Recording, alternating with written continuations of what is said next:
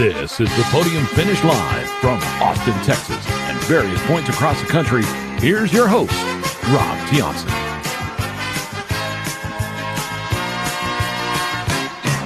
And a good good day to everyone out there listening to us on Apple Podcasts, Spotify, or whatever podcasting platforms you're listening to. This is the Podium Finish Live. I'm your host, Rob Tiongson. Joined alongside, as always, Nathan Solomon, and it's a really exciting edition, episode number 47, because it's the post Texas pre Talladega edition of our podcast. I am fresh off the seven and a half hours of that Auto Trader Echo Park Automotive 500. You try to say that five times fast, folks. That was an exciting race weekend. Um, my definition of an exciting means there's plenty of stories. A lot of the folks may have not felt a Texas Motor Speedway was a great race, but hey, I was there in person. I said it, I think it was great um, in terms of the drama and action. But we have a lot to get to on the fastest hour of racing talk. Now, before we bring in Nathan and talk about who's on the hot seat, I want to give some kudos to a lot of folks who made this weekend possible. Starting off, of course, with the Texas Motor Speedway staff of David Hart, Tyler Head, um, all of those folks from SMI. Thank you so much for being such great guests. Um, and also great host to us as well. And the NASCAR media staff, uh, staff of Steph Harris, Sam Zarek, Elisa Cortina, Rianne Mitchell. You were all so great to me, very accommodating, and uh, I am so honored to cover these races and cannot wait to be back. I know a lot of folks are asking me when will I be back at another race after this uh, weekend at Texas, and uh, all I can say is my vision is now set on 2023. But of course, I'm going to give it all I got for the rest of the, the rest of the season, as I always do. But um, I also want to give some shout outs too to Sean Folsom and Dylan Nadwani. And of course, in a somewhat guest appearance, although he did more work really for Reddit NASCAR, uh, John Arndt. Great, great job, gentlemen, on those awesome shots that we're going to be getting out there in the next several weeks.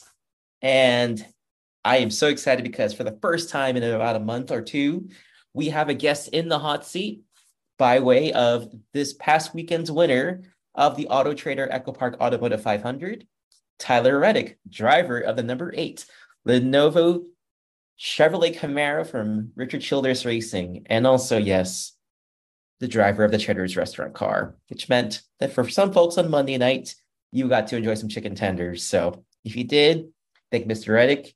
If you didn't, then you're going to have to hope he wins another time this season, which, hey, he just might because his mission this year is to basically finish fifth in points. But we'll get here from Tyler later on in this show because he's going to talk about what his goal is basically the rest of the year, how he's looking to close out his chapter at RCR, and also to some fun questions that I've never asked any driver on this program. So can't wait for that.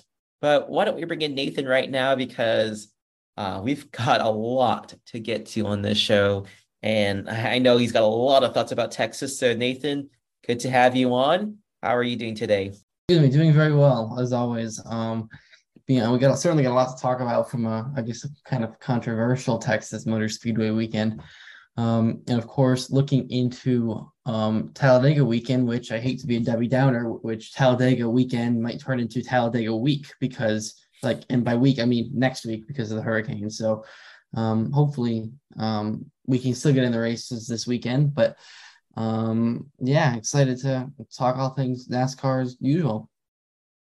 And of course, for those folks along the path of Hurricane Ian, we do hope that you all are going to be safe. And if you have to evacuate, do so. Things can get replaced. Lives cannot be replaced. So, um, you know, we're certainly hoping those in the path of the storm to keep out of harm's way.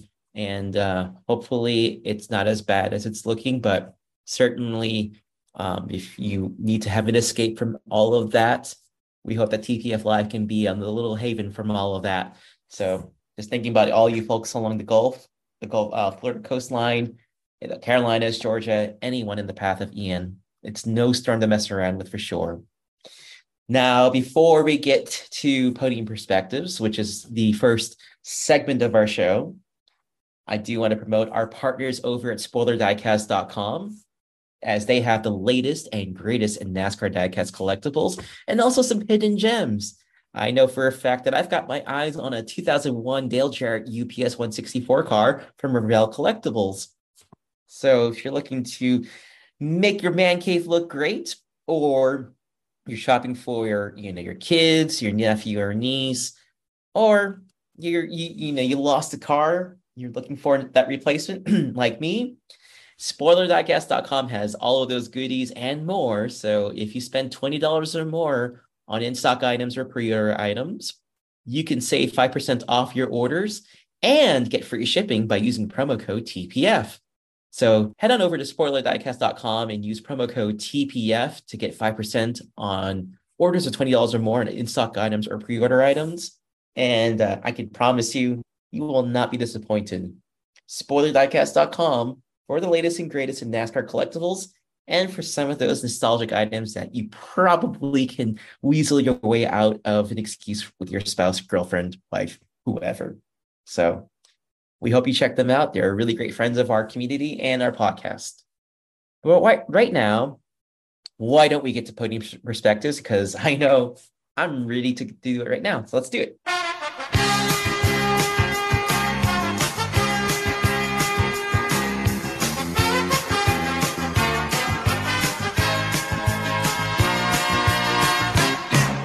Now, I'm sure a lot of folks who watched the seven and a half hours of Texas Motor Speedway on Sunday night realize that we had a lot of tire issues that involved playoff contenders and even those who, you know, were eliminated from the playoffs were, were of course contending for the victory. In fact, we were kind of joking in the media center that you probably didn't want to be leading the race, at least until the final lap. Uh, uh, Kevin Harvick can tell you that. Uh, Chase Elliott can tell you that. Martin Truex Jr. can tell you that uh, Kyle Busch. The list goes on and on. So many drivers had tire issues, and it got so bad that Goodyear uh, director of racing tires, Greg Stucker, stopped by the media center for an impromptu scrum with about 12 laps to go to basically answer questions from us about what was going on. So we're here, we're going to hear a little bit from Greg about what happened because certainly he wanted to let folks know that he's well aware of it and that the Goodyear team is hard at work to prevent such issues. So here's Greg from Sunday night about what happened at Texas. Greg, do you think there has to be some uh, off-season testing at some of these tracks, like different varieties of tracks, to try to figure out the compound? And... Yeah, we'll, we'll do that. We'll do that anyway, right? I mean, yeah. we do that all the time to try to keep keep the ball moving and, and you know make make uh, you know make changes as we need to. This particular package was new at uh, was new at Kansas, you know, specifically for racetracks like this. So uh, you know, it's a significant gain, um, you know, and longevity, and and you know, guys continue to push the envelope, but we'll continue to work on it, no doubt. In addition to that, of course, I was in the post-race media scrum, and basically, I asked a lot of drivers, you know, what was going on. You know, was it you know the drivers and teams pushing the limitations by NASCAR or the teams really just not adhering to the minimum air pressure settings recommended by Goodyear. Ryan Blaney, Daniel Suarez, Kyle Larson chimed in on that. So here's their reactions straight from the racetrack on Sunday evening. Ryan, it was, a, it was just a tough night with the tire situations that were going on. I mean, were you just kind of like holding on for dear life, hoping that it wouldn't happen to you guys? Yeah, I mean, it seems at this point it's just flip the coin. I, I don't know what causes these tire issues. I don't think anybody does. And, uh, it's unfortunate that it keeps happening where you can just be riding along and blowing out and end your day. It's not safe at all, actually. I mean, it's another part of it. So, love to tell you what it, you know what happens, but I just don't know. After a race like this, doesn't this make Talladega and the Charlotte Roval seem a little bit more like, woo, thank goodness? Uh, I don't know. It, both of them will be crazy, and uh, I mean the whole season this year has been wild. You know, I mean it's been a crazy, crazy year, and seen really hard racing.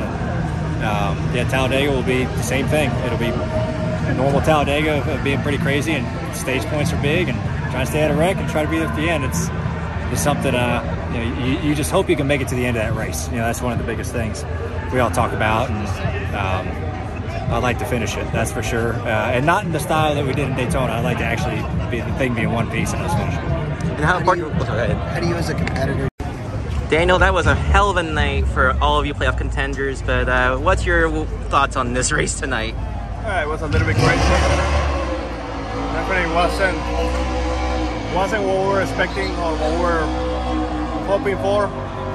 The car was uh, car was a handful. Um, I think we had a decent point day, but definitely wasn't great either. So we just have to continue to work, continue to get better, learn uh, what we could have done uh, better uh, this weekend, and uh, come back stronger. Could you comment on some of the tire issues that we saw a lot of contenders have tonight? I mean, seems like a lot of folks were having some issues with the tires. Yeah, they were pushing the, the air pressure too, too hard. I mean, it's no surprise. We're expecting that.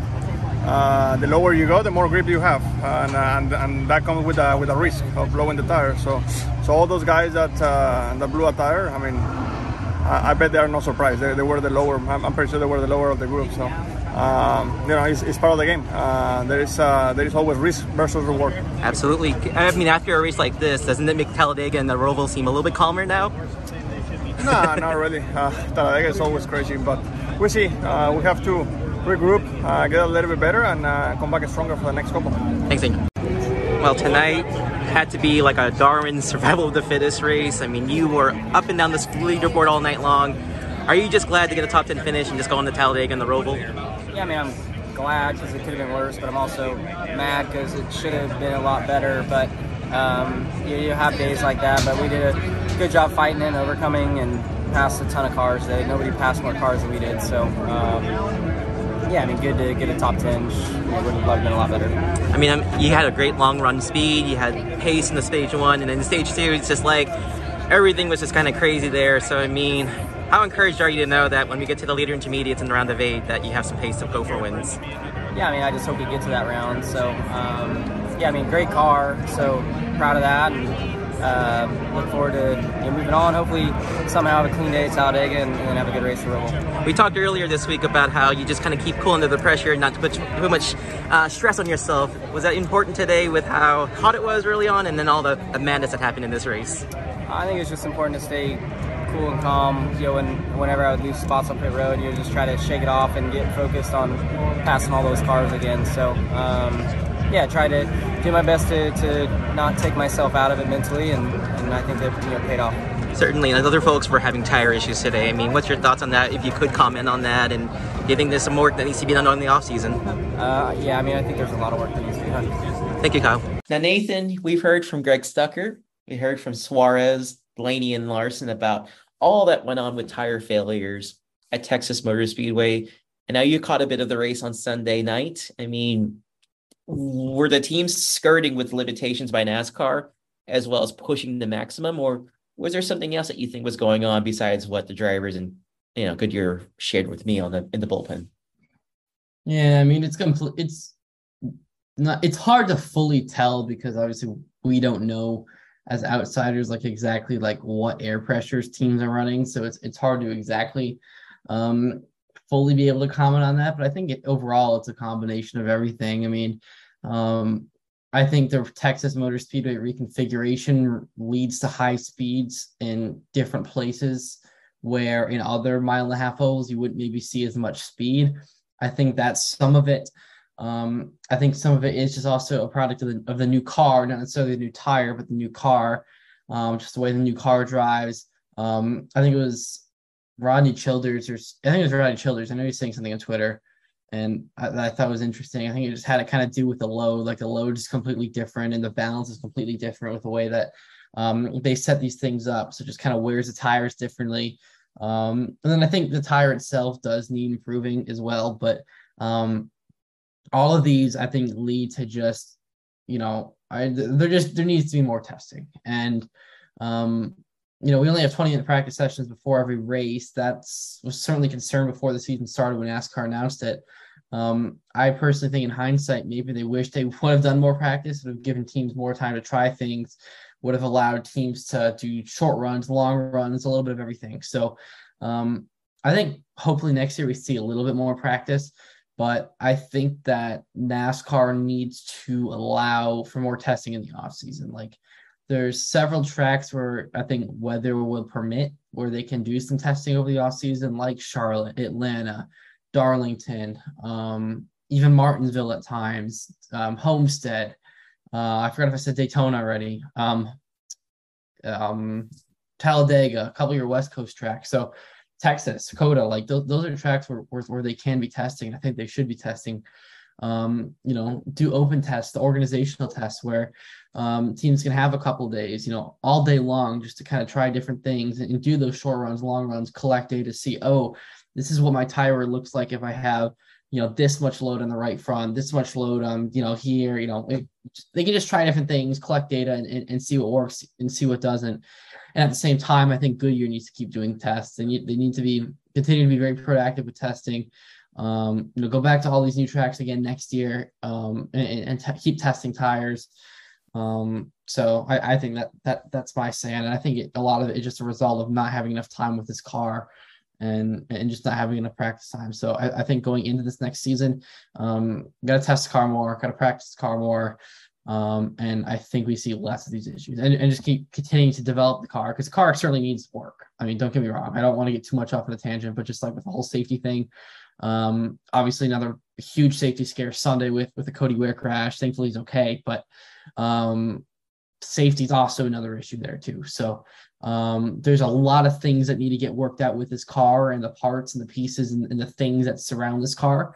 Um, like I know there's maybe some parts or, or, or, some issues that could have been prevented if they were if the teams were able to fix it and it wasn't so um, manufacturer and, and NASCAR driven, like the, the, cars and the parts itself. So um, I think they're gonna have to figure that out. Whether it's um, you know allowing the teams to get involved a little bit more. I'm not saying with everything, but just maybe in some particular parts or aspects of the car, they can have a little bit more say, a little bit more input. Um, but something's got to change in you know with, with, the tires, with the testing, with the safety. Um, there's just a lot of things that need to get worked out with this car. I like the racing, I like the product, I like the idea. Just it's by no means perfect. It's got a long ways to go. Oh, certainly. I mean, the next gen car, this is the most radical change I think in all of NASCAR racing ever, at least in the years I've been watching and covering the sport. And you know, you bring up some great points, Nathan, about the lack of practice and testing.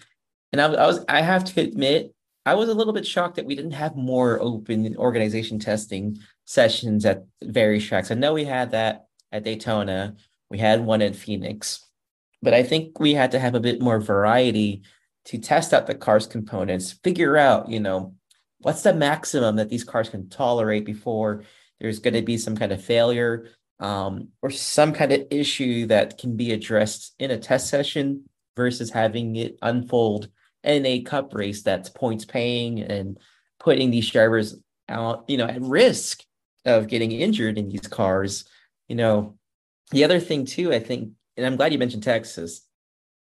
They need to test a, different variety of tracks, and the, you know, Greg Stucker did mention that um, in the bullpen about how you know they're always working to figure out the best compound and you know they're trying to make sure that it satiates this new car because it's not not really like the gen 6 car or anything before it this is revolutionary in so many ways for the premier division so in the, they're put in a bad situation i know that you know some folks i say some folks i mean some drivers shared some opinions and basically didn't provide solutions and you know, you mentioned about Rodney Childers, who tweeted yesterday morning some of his suggestions, and I think folks, you should check that out. Uh, you know, you don't totally have to understand the the nuances, the mechanical aspects of what he suggested, but certainly, if you're going to recognize a problem, that's great. But you also have to know the solution, or at least has some kind of suggestion that can be experimented on, tried out during an actual test session um, and this tire compound at Texas, it was the same one that we saw at Kansas, which I know that was not exactly the best of situations, especially if you asked Tyler Reddick about it. Um, and he was asked about that during the press conference on Sunday night. So Goodyear is hard at work. They're trying to figure out things, and we can't dismiss the fact that teams always push the limits to get that extra tenth on the racetrack, and especially in the playoffs, every little bit helps in terms of getting the edge over your competitor. Um, so stay tuned to this, folks. This is not the end of it. I'm sure not so much at Talladega and not so much at the Roval, but you know, in about three weeks' time when we get to Vegas, let's see what happens. And because Homestead's going to be right after that too. So there's a lot on the line with what's going to happen, and we certainly want to see good racing. We want to see the drivers being okay and safe if they get into a bit of trouble. But we also don't want to keep talking about mechanical and tire failures because that's certainly not the best part for sure. Now, kind of a topic 1A to everything before we get to our second topic. And um, I kind of got revealed or announced per se on Tuesday afternoon, which is typically the day that um, penalties are announced. No surprise that Ty Gibbs, driver of the number 23 Monster Energy Toyota Camry, was penalized for making a retaliatory contact with his vehicle to the number 42 Petty GMS ride of Ty Dillon. And as a result, Ty Dillon was fined, uh, Ty Gibbs rather, was fined $75,000. And his team has been assessed with a loss of 25 owner points. But the bigger penalty has to be kind of what topic two, 1A is really all about. Now, of course, just after, I think after the lightning delay of 55 minutes, Denny Hamlin and William Byron engaged in a bit of bumper car action on the racetrack. Now, fortunately for you fans at home and for folks who can go into NASCAR.com backslash drive, you know for a fact that for the rest of the season, you have access to all of these in-car cameras. And the camera does never does not lie about what happened. That uh, William Byron spun Denny Hamlin out as they were crossing the stripe.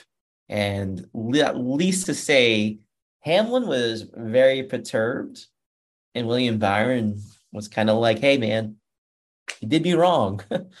so as a result, William Byron got fined $50,000. And not only that, he has been assessed with a 25 point penalty, as well as the team itself. They were assessed a 25 owner point penalty, and that drops them out of the cut line, which is pretty pivotal during this time of the year. Rather than being 17 points to the good, which would have put them fifth in points, they have dropped all the way down to 10th. And you don't want to be below the cut line during the round of 12 because now you've got Talladega looming. And then the week after that, we've got the Roval. Let me tell you, that is not going to be a pedestrian race in Charlotte. It's going to be pretty messy, which we'll talk about next week. But Talladega in its own on its own, it's going to be well when Hurricane Ian gets out of the way. That race is just going to be absolutely bonkers. I mean, I, you might need the Goody's headache powder for that. So Nathan, I mean, I know this was kind of a late breaking situation when we recorded on Tuesday, but I mean, was this penalty warranted? Would it have been brought up if social media had not been around and if Denny Hamlin wasn't hooting and hollering on his radio about it? And do you think the you know, the consequences were justified, or should Hamlin also have been also penalized too? I don't know. I mean, I'm just curious to hear what your thoughts were. I think for the most part, both both penalties are pretty fair. I mean, excuse me, including the Ty Gibbs one. I mean, William Byron, he basically loses all his playoff points for this round and some. He's well below the below the cut line. I mean, he unintentionally, um, or sorry, he intentionally ruined another playoff competitor's day essentially by making a decision. Like, look, I understand he wasn't trying to spit him out. I get that. I believe that, but he did though, and it was under caution. So um, that's obviously called for. You need to be a lot more disciplined um, and, and, recognize circumstances and, and recognize that um, there can be implications with your decisions, and that's obviously the case. So, um, I mean, Denny Hamlin had a chance to win that race. Um, could have, should have, would have, probably maybe could have won the race, but um, he couldn't because of um, because of that decision Byron made. So I, th- I think it's fair. I think it's a very fair decision by NASCAR to um, to penalize Byron for that. And now, I mean, he's got a lot of work to do. He's either got to win these next two races. I know he's not a bad super speedway racer, so I don't think winning um, on Sunday or whenever the races ran at T- Talladega, I don't think that's out of the question at all. But um, he's got a little bit of work to do for sure. And the Ty Gibbs situation, that is just stupid. Like I don't know what he was thinking. Like I'm like that was I, I don't even know. Like I think I mean Larry McReynolds had quite the rant today on um or, or Tuesday on Sirius XM NASCAR radio, and I, I it was pretty good.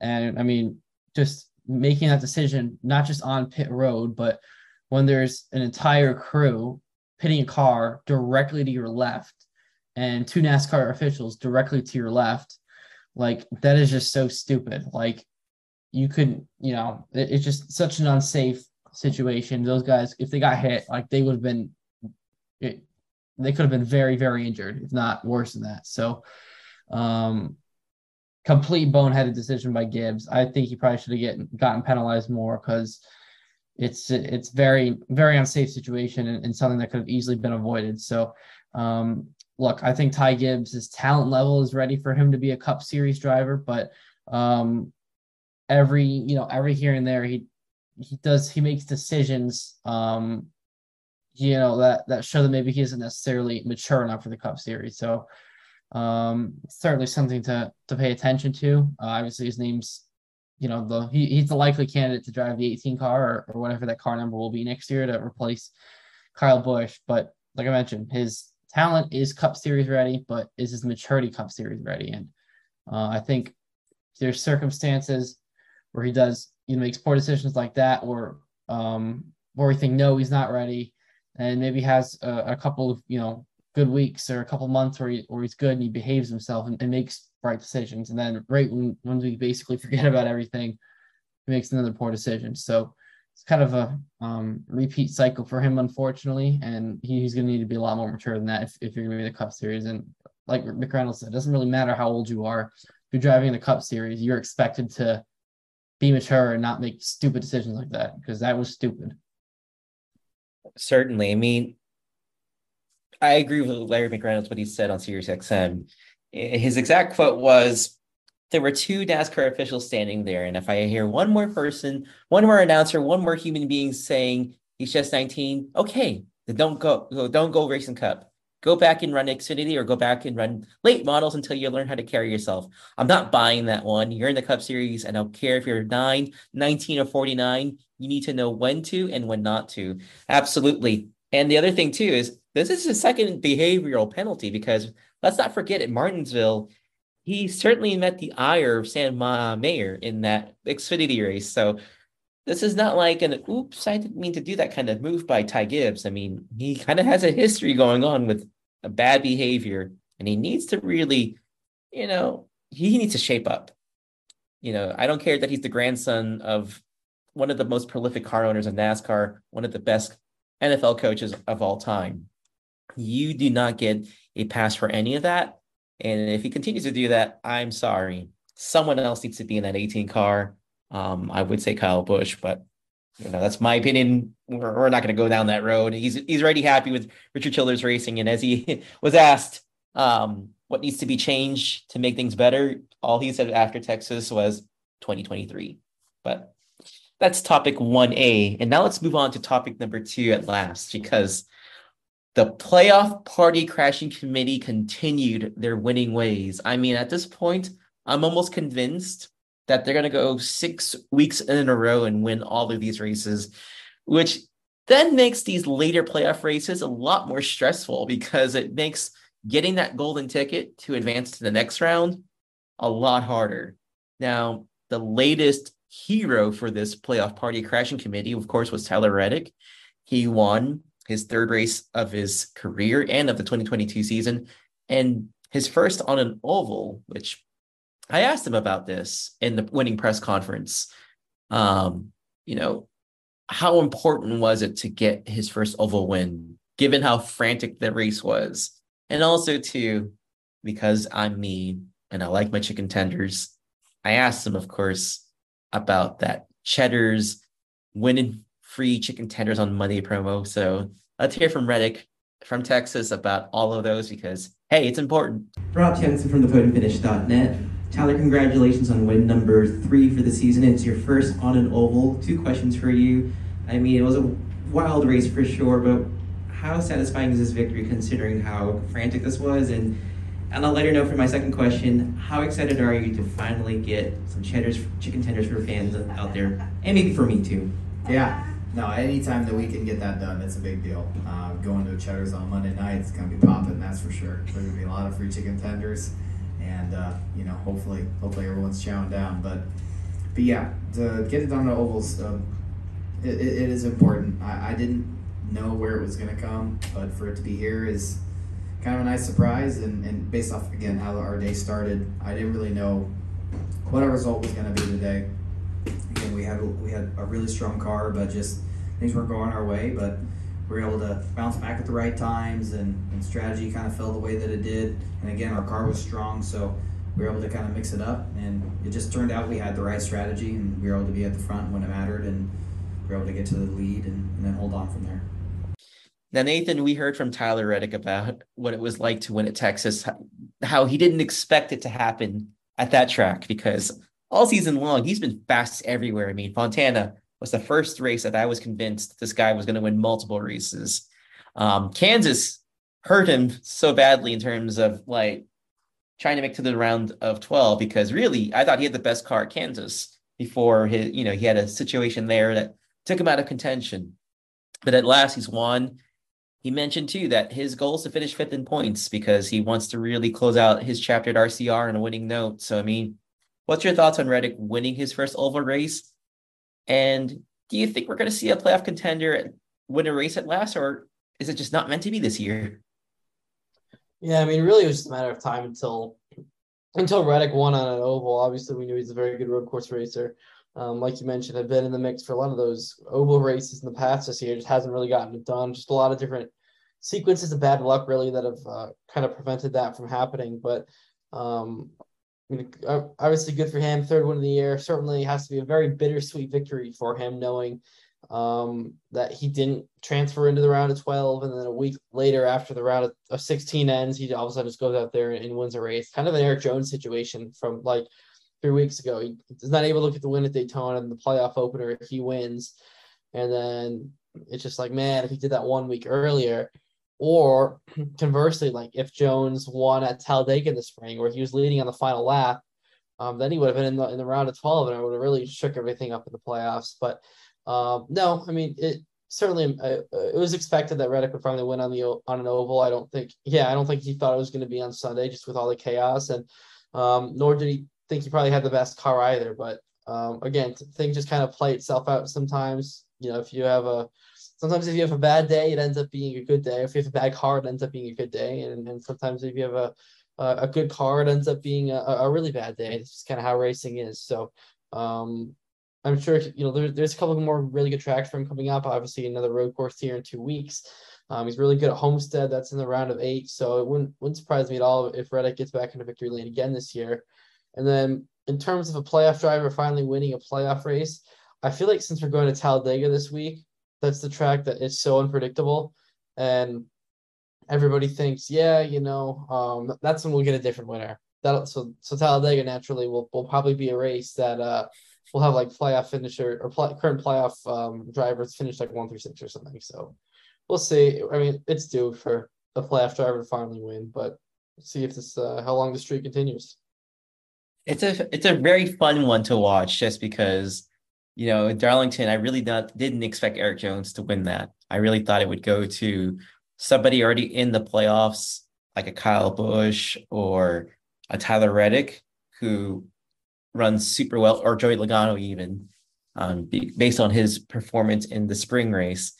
Then we move on to the race at Kansas and I thought for sure Kyle Larson was going to win that because he was super fast and really, really competitive against Kurt Busch in that one. And instead, we got Bubba Wallace winning his second race of his career, but his first with the number 45 car number to help the 45 team win the Owners' Championship.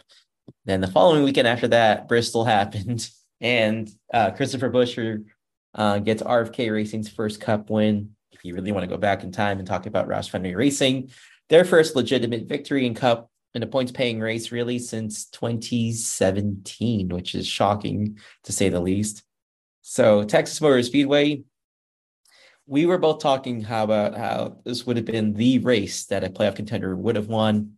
And uh, Tyler Reddick, it, it, it's kind of funny to call him a member of the playoff party crashing committee because I really feel like he should be in the round of 12, but he just had way too many bad finishes to be in the mix and he got eliminated at Bristol. But man, if he had survived the round of 16 to get to this one, he would be very dangerous in the round of eight. But you know, finishing, trying to go for fifth in points is certainly very much a meaningful pursuit in terms of just getting the best finish you can and and money wise too of course what driver wouldn't want to get more money and the same for the team owner so congratulations to tyler reddick on winning the auto trader echo park automotive 500 texas and certainly i know rcr rc himself richard childress was pretty happy about it and so was Randall Burnett the crew chief of the number 18 Another person who was very happy after the race at Texas was Noah Gragson, who won his fourth race in a row and his seventh of the season in the NASCAR Xfinity Series. Really impressive, considering that means that he has vomited at least seven different times this year. Um, somebody needs to get him a barf bag, or I don't know, because it's a. Um, have nothing more to say about that part. But what I will say is uh, Noah Gragson has become Mr. September in the NASCAR Xfinity Series, which I think is going to be an intriguing story to see if he can continue that streak going to Talladega. And we know that we know what happened in the spring race at Talladega. He won that one, so it's very possible, folks, that he could win a fifth race in a row. That would be quite a story to say the least.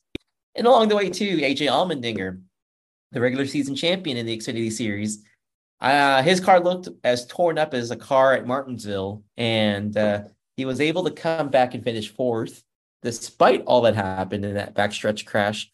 But the same can't be said for Justin Allgaier and Brandon Jones. Unfortunately for both contenders, they were both involved in their respective accidents, and that puts them behind the eight ball or curve ball or Xfinity ball uh, in terms of the round of 12.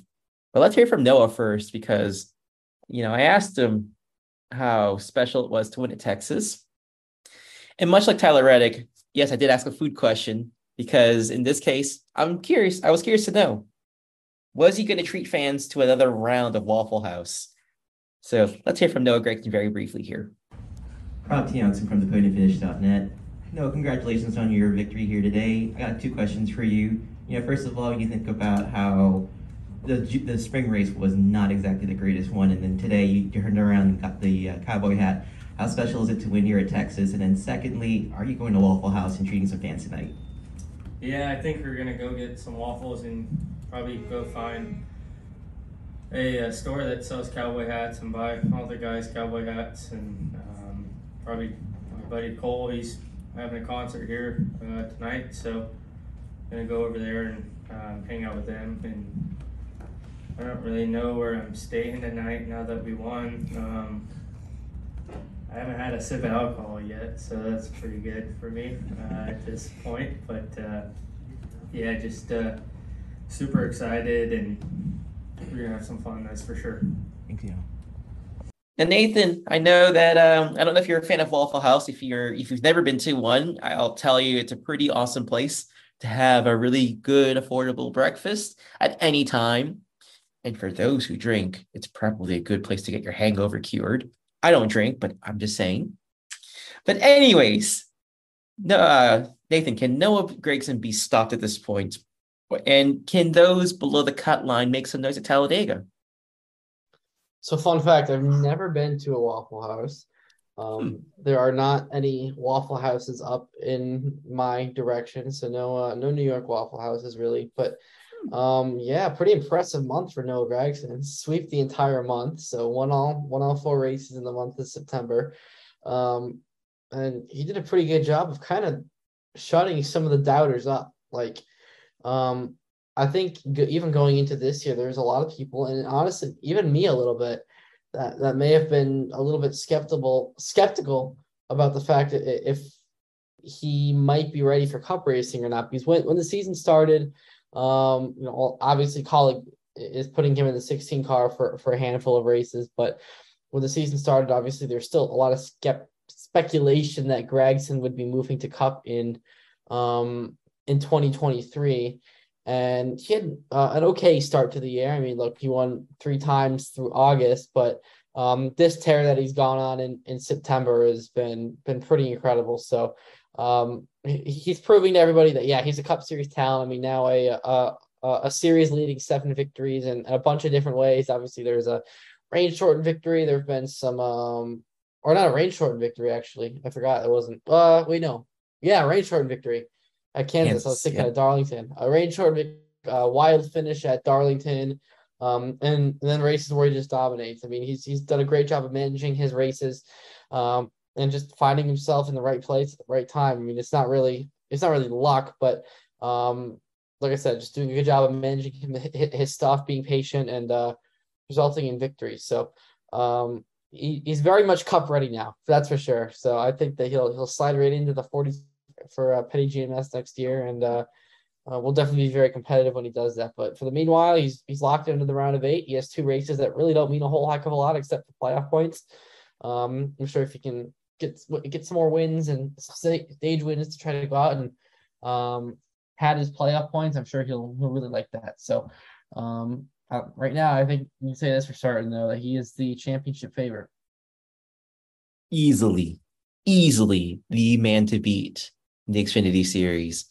And I also have to think there's a big, big factor as to why he's winning these races. Besides the fact that Junior Motorsports has all those old Hendrick Motorsports cars in the Gen 6 era. Let's give some props to that crew chief over there, Luke Lambert. I mean, those two, when they got paired up together and they found their stride, it is like watching Aaron Judge getting those home runs for the New York Yankees. Yes, I did have to make a New York Yankees reference, but I mean, it's fun to watch when somebody's on a roll like they are, I don't care if you're a fan of that person or not. I don't care if you know your favorite team or driver is getting their you know what whooped.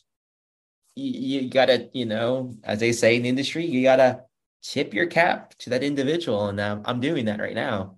Um, Noah Gragson is just he's a force right now, and somebody better look at their Google Map app after this program.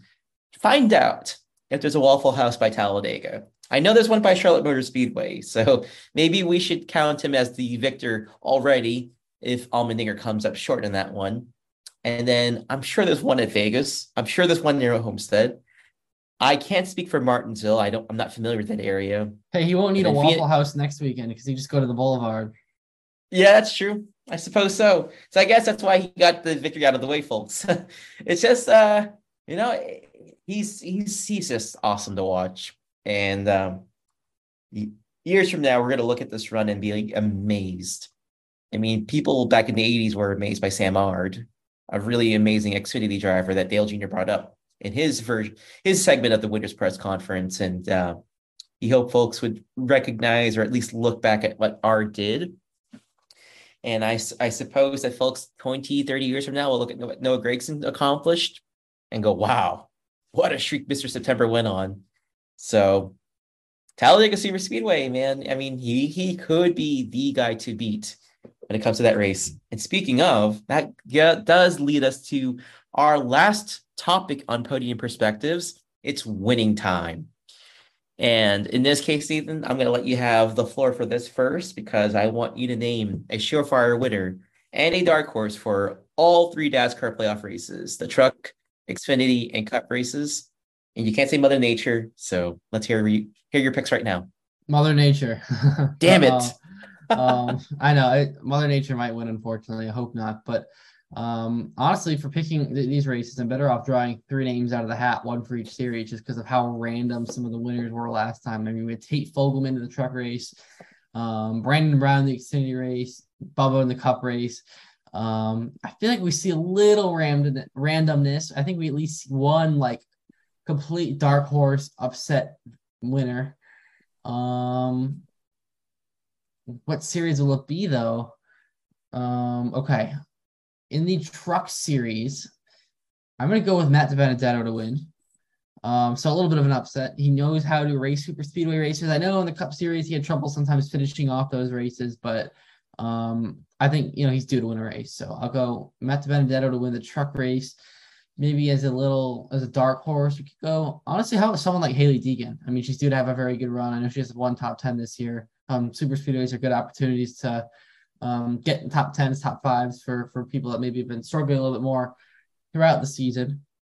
Um, in the Xfinity series, I feel like Kaulig Racing always has very good super speed racing equipment. Um, Chevrolet as a whole Um, I know Justin Haley can't do this race, so I can't pick him, but uh, I'll go Daniel Hemric. I mean, Daniel Hemric's had a really quiet season.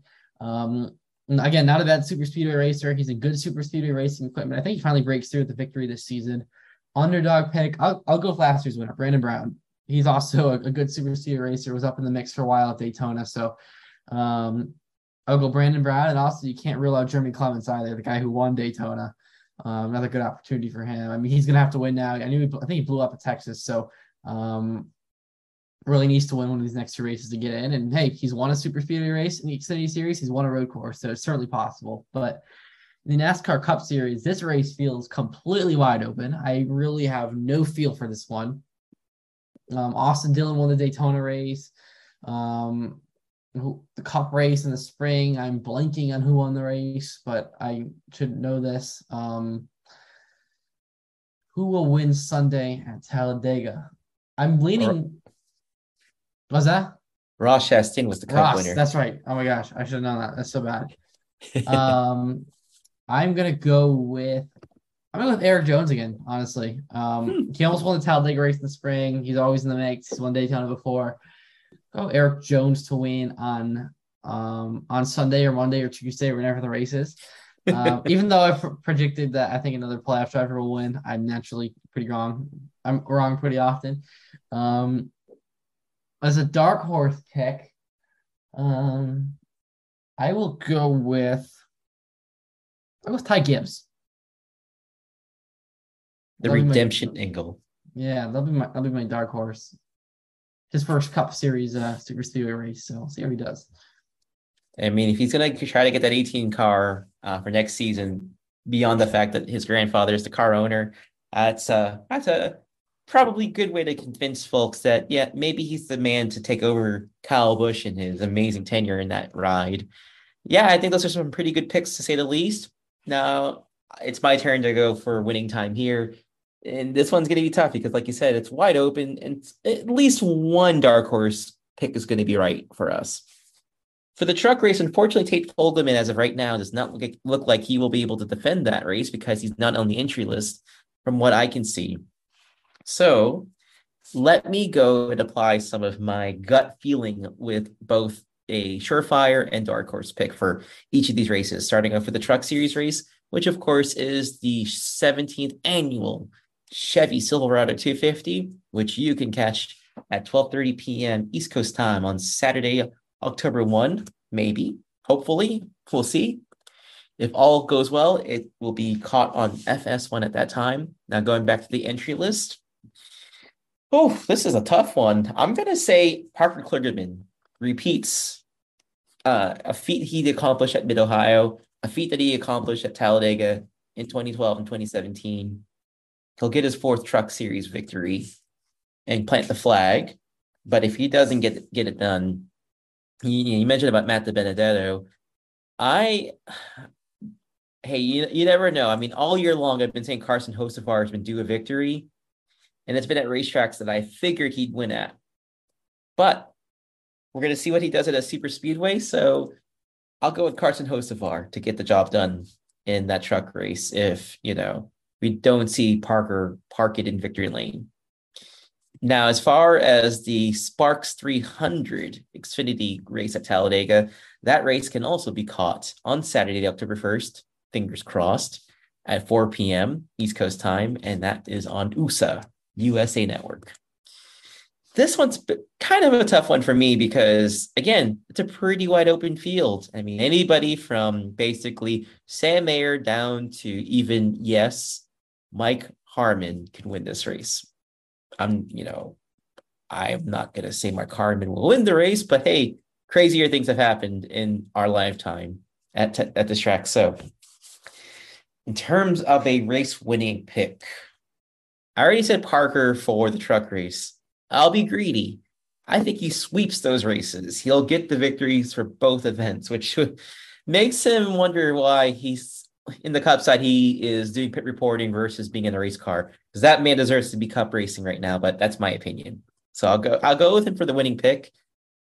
As far as the dark horse is concerned, yes, this might be because I'm proud of being from Bellingham, Massachusetts. Sometimes I am going to say the man that drives a number 38 Ford Mustang from RSS Racing will be in the mix as a dark horse pick. CJ McLaughlin. He finished 10th at Texas, which I, I don't think a lot of folks paid attention to because he spun out very early and, you know, probably social media was thinking, huh, there's another bad race for CJ. Why is, why is he in that ride? And uh, yes, attrition played a role in it, but CJ is a really, really smart race car driver. He knows how to get it done. You, you know, the circumstances are in his favor. So I'll go with him as a dark horse. But for a backup dark horse pick, who wouldn't want to see the Rhino win his first uh, Xfinity race? I'm talking about Ryan Vargas, of course.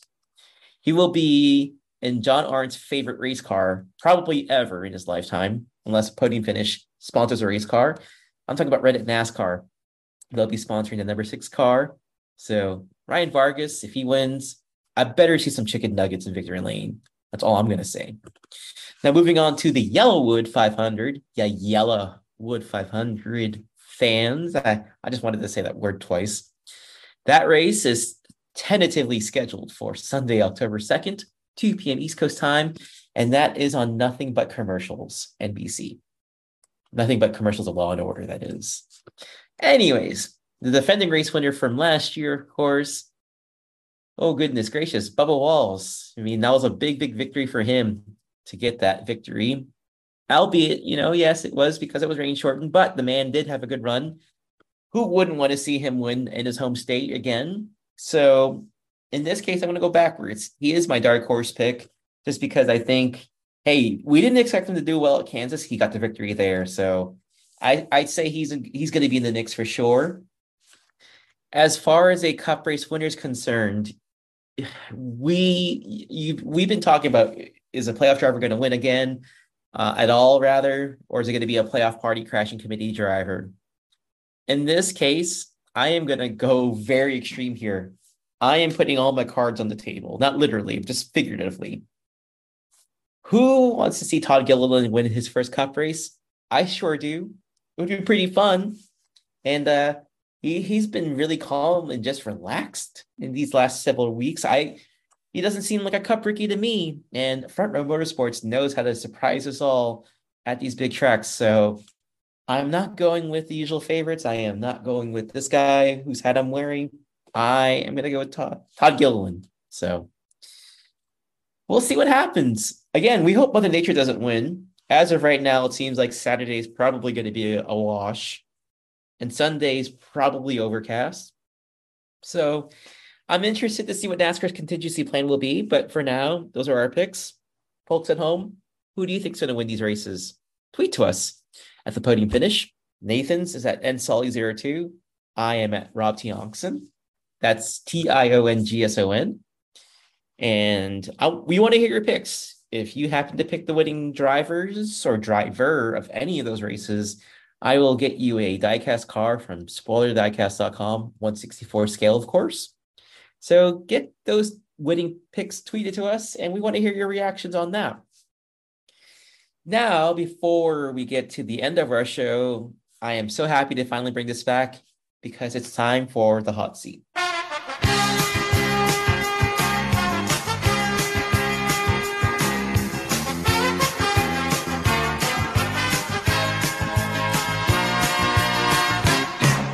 Now, this is going to be a really fun edition of In the Hot Seat because we hopefully are timing these drivers really well because Tyler Reddick, of course, is coming off a victory at Texas. Now, full disclosure, this interview took place before the victory happened, before he even hit the racetrack. But um, Reddick was in such a great mood before all of the preliminaries took place. I mean, he was just very much just at peace, content, just a man who was ready to go on a tear again in the Cup Series. And for somebody who'd be in a lame duck situation, we've talked about this on TPF Live. Most folks wouldn't give it 100%. They would just stroke it to the end. But uh, that's not in Tyler Reddick's vocabulary. Look at 2018 when he was a junior motorsports and they pretty much knew that he was going to be out of that ride. And, you know, I think that paved the way for Noah Gragson following season. So what did Tyler Reddick do? He won the championship. And uh, we know it's not been the best of situations with himself and Richard Childress. But as Richard Childress mentioned in the winning press conference, he's, you know, they're moving on, putting their best foot forward, and they're supporting each other with their goals to basically make things the best that they can be for the final stretch, whether it's the end of this season or maybe at the end of next year, because he's still under contract with RCR. But hey, contracts almost mean nothing in NASCAR. But, anyways, I digress. Tyler Reddick and I talk about a lot of different things. And yes, folks, I do ask about the hair because um, at Road, anyone at Road America, a lot of folks are sharing pictures of this shaggy haired, almost Justin Bieber looking Tyler Reddick at a racetrack. So, of course, I had to ask him about it. But enjoy this 14 minute interview from Texas Motor Speedway because Tyler Reddick and I just cover about everything under the sun. So here's Tyler Reddick, driver of the number eight Lenovo Chevrolet.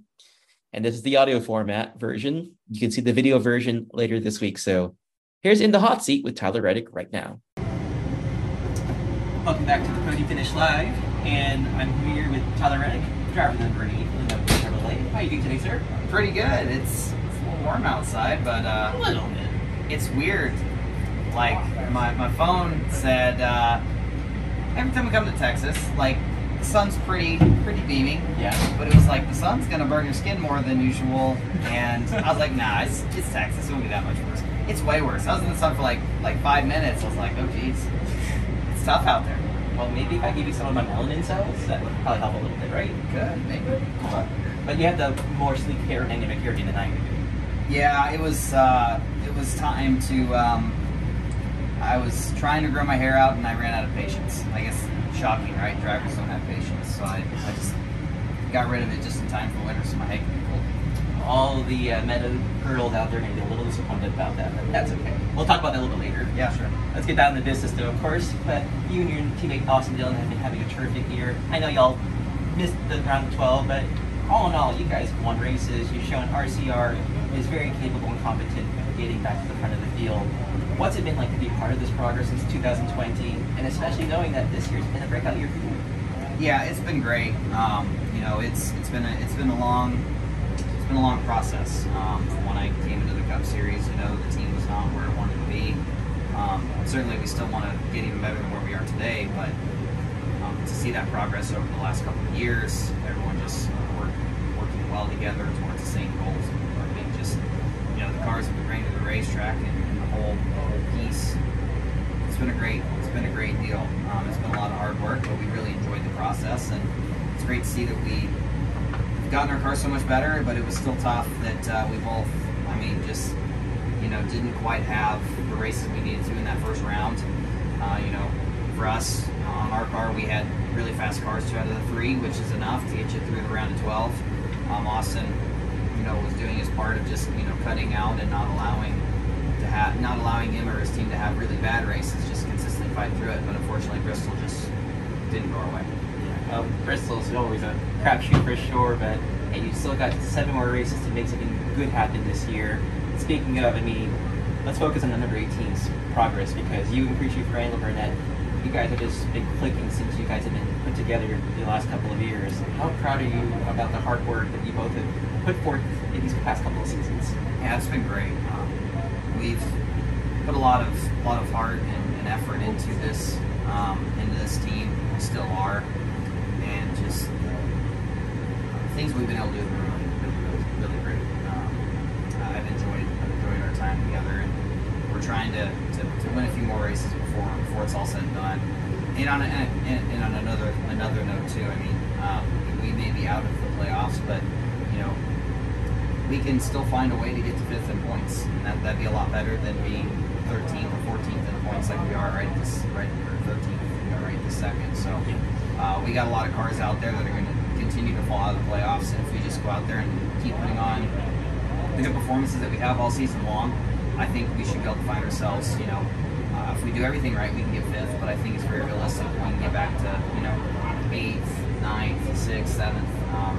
Um, those spots are very up for grabs. So we just execute the rest of the year like we were planning on doing anyway, in the playoffs or not.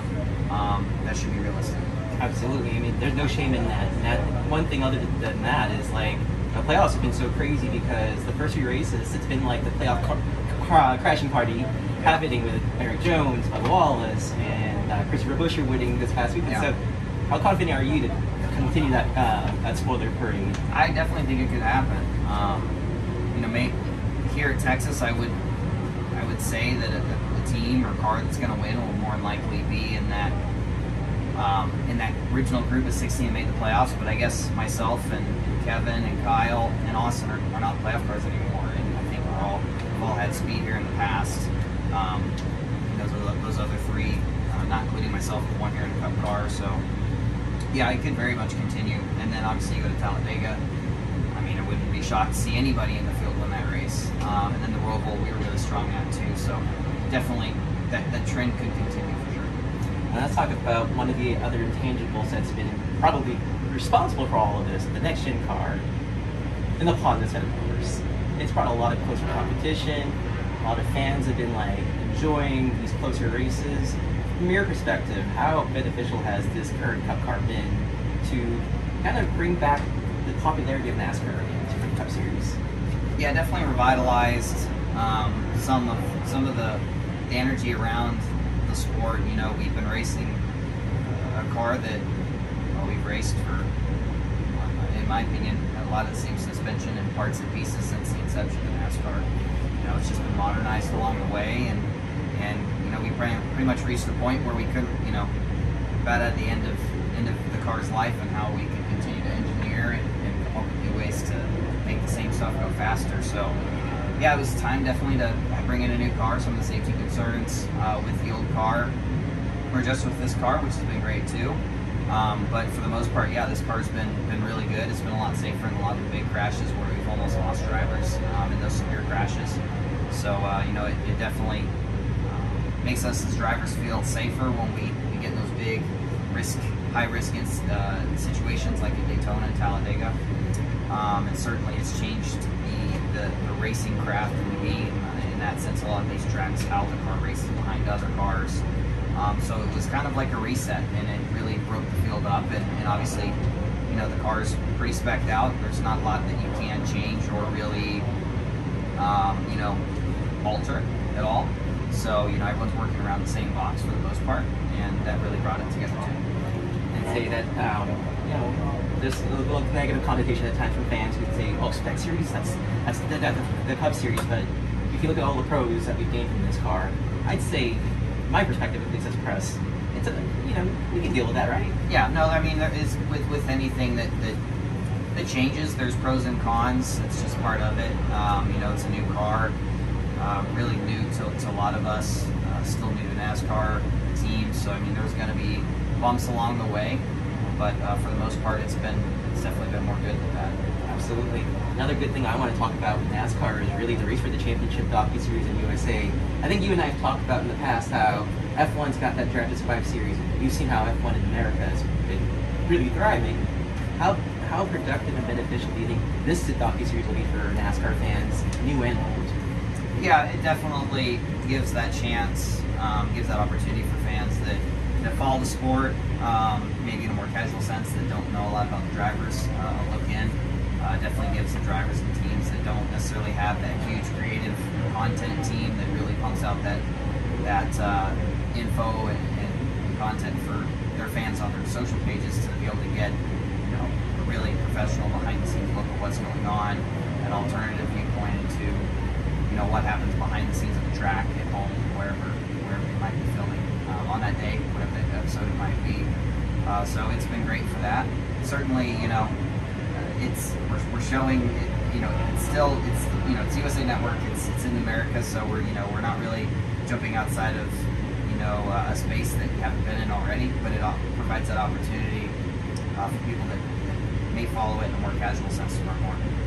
Hopefully we can expand upon that because I think that would be the next step for sure to bring NASCAR to the next level here.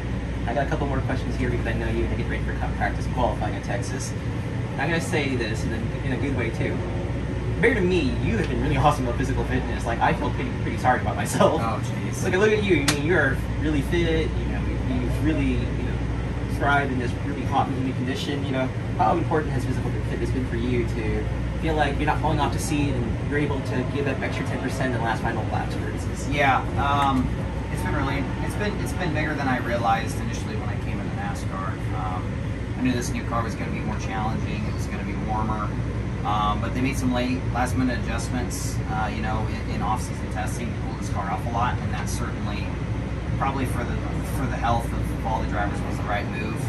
Um, but more than anything, um, you know, in some ways this year especially, it's been different for me, uh, where a lot of that physical fitness routine in the beginning of the year really got me ahead and got me ready for the year. Whereas, you know, the last two, three months have been a little bit crazier. There's more stuff going on. Um, the schedule becomes more chaotic and more hectic when you can't get those consistent weeks of working out in. You kind of have this foundation that you can fall back on that you're good to go with. So I'm going through that process a little bit here the last uh, two, three months where you can't get to the gym as much as you want, not finding the time to do the, those type of things that you need to. Um, but at the same time, you know, you'd like to do that, but it would also mean you're sacrificing uh, putting the time into the simulator or other areas that need that attention So for, for me, it's been a new experience with that this year. Um, but uh, thankfully, the work that I put in, you know, from about this point uh, through the start of this, through the start or the spring of this year, has really carried me through to this point here. It's always a balancing act, wouldn't you say? Yeah, no, it, it, it, you got to be consistent about it, I haven't been, unfortunately, and uh, thankfully worked worked hard enough at it uh, throughout most of this summer and, and the off season to where uh, you know, I'm not really falling into a dangerous place. Certainly. Let's make it fun for these last two questions because I'm not always morbid and always talking about business. I'll leave that to the networks. I'm kidding. Now, if you had access to Marty McFly's DeLorean time machine, what time and place would you go to and why? My age currently. You're younger. I, it, I, at 26, I would have to say probably like 1988. You want to go back to my decade? Yeah, I, I'd probably go back there and stay there. I wouldn't come back. I'll say this: the music's good. The hairdos, I don't know about that. Yeah, it was a style back then. You know what I mean? Like I, I, I was working on it, but you know, I don't know everything. Uh, everything about that time period um, just seemed just seemed a little bit more fun. I don't know. Well, you can always ask Jimmy about that because I know my hairdo in the '80s not that great. I know about you, Jimmy, if it was any good. Graduated high school in '88. Well, it was a wonderful time. Yes, you would have enjoyed. it. Yes, sir. there you, you would go. have enjoyed. I like that answer. And speaking of hair, for my last question, because that's all we only talk about TPF. I promise it's not. Now, when you won your first Cup race, I think it was Road America. A lot of fans on social media were sharing that photo of you with that really long hairdo. I think from 2012, I think. Yeah. I know you talked about, oh, I'm impatient. I, I don't want to do long hair, but is there a chance maybe in 2023 that we might see uh, Justin Bieber and Tyler Reddick come back? Well, uh, I don't know. I just got rid of all my progress and hit the reset button. Um, talking about working out and sweating and stuff. Um, my hair just being a complete mess in the car, working out, whatever it would be.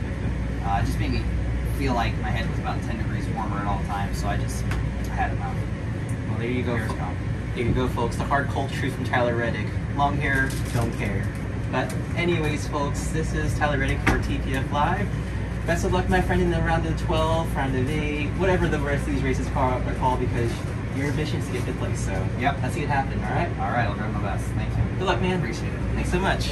Well, folks, that was Tyler Reddick, driver number eight, Lenovo Chevrolet, fielded by Richard Childress Racing. And my thanks, of course, to Tyler for taking the time on Saturday afternoon for that interview. And of course, Jimmy White of RCR's media department. Such a great guy, such a really fun class act. And uh, even Jimmy made an appearance in that interview um, because, hey, he was around in 1988. We wanted to know what hairdos are like in the 1980s. Um, and Nathan's like, I don't even remember the 1980s, but uh, maybe you should know what time and place you want to go to if you had the um, the time machine from Back to the Future, driven by Marty McFly. But hey, we're gonna hear a lot of different answers on that one in the next several weeks. So I'm sure after you hear our podcast, you'll want to watch Back to the Future. But as far as my content's concerned, coming up this week, we will have the video version and the digital print version of my interview with Tyler Reddick coming up on, you know, the Podium Finish and as well as on my YouTube channel. Um, and also after that, we have an interview that I will be releasing with Kyle Larson as well in both video and digital format as well. So that's some of the stuff I'll be working on. And there might be a bonus one out there for you folks. Just stay tuned. Yes, I'm doing a little teaser. So can't can't tell you everything, folks. You just have to stick around and see what my socials are going to tell you. But Nathan, what are you up to this week? Yeah, I am up to hopefully covering the excuse me, hopefully covering the Talladega um races. Ho- again, hopefully on schedule. Um maybe have a little bit of other content coming out later this week. Um depending on if we have some uh, any virtual media availabilities or not, we'll be on those. But um that's honestly basically it for me. A little little bit of a quieter week for me this week, which is kind of nice. So been kind of running around with a like a chicken with my head cut off here the last couple weeks. So it'll be nice to have a little little bit of a breather. oh, you, should promote the fact that you had an article in Tap into Greater Olean, um, in which you talk about your experiences being on the road covering NASCAR. So, folks, check out um, that article that's on Tap into Greater Olean, or go into Twitter and look up the handle at Greater Olean, that's O L E A N, tap. Nathan talks about what it was like to be on the road covering the five NASCAR races he did this year. He saw a bit of everything, just as I saw a bit of everything at Texas Motor Speedway. So, fun, fun piece. Definitely recommend it for you folks just to know what it's like to be on the road because, um, yeah, we all enjoy it. Let's not let's not like you know dilute that fact. But of course, it's challenging. And if you're independent like us, we don't have like uh, a stipend. We're not being reimbursed. We're doing this out of pocket on our own, folks. But we do it because we love it, and we want to just you know bring the racing action home to you folks. And hey, I'm 19. I can't even check into most of these hotels, so I'm usually yeah, staying you're... in the uh, on the sketchier sides of town in little Motel Sixes, and if I'm lucky, maybe a Red Roof Inn. But yeah, you gotta do. Yeah, oh for sure. I can't complain. I'm I'm I will say I am young enough to have I'm not young enough. I am old enough to be going to good hotels, but soon enough, my friend, you will be at those good hotels, the three-star ones that are not so dainty. Uh maybe they can sponsor us as well so we can, you know, maybe save a little money for these racing events for next season or in the future because we will be at several races in 2023 yeah, so me and you, we're done doing on-site races, unfortunately. But hey, we're gonna give it our best remotely, and then we're gonna get retooled, refocused, ready for 2023. But it doesn't mean we get off the gas pedal because even though episode 47 is just about to come to a close, episode 48 is going to be, as the kids say, balla. I don't know why I said it like that. I sounded like I had a British accent. Because next week, it's the post Talladega Charlotte Roval edition. You know what that means, folks?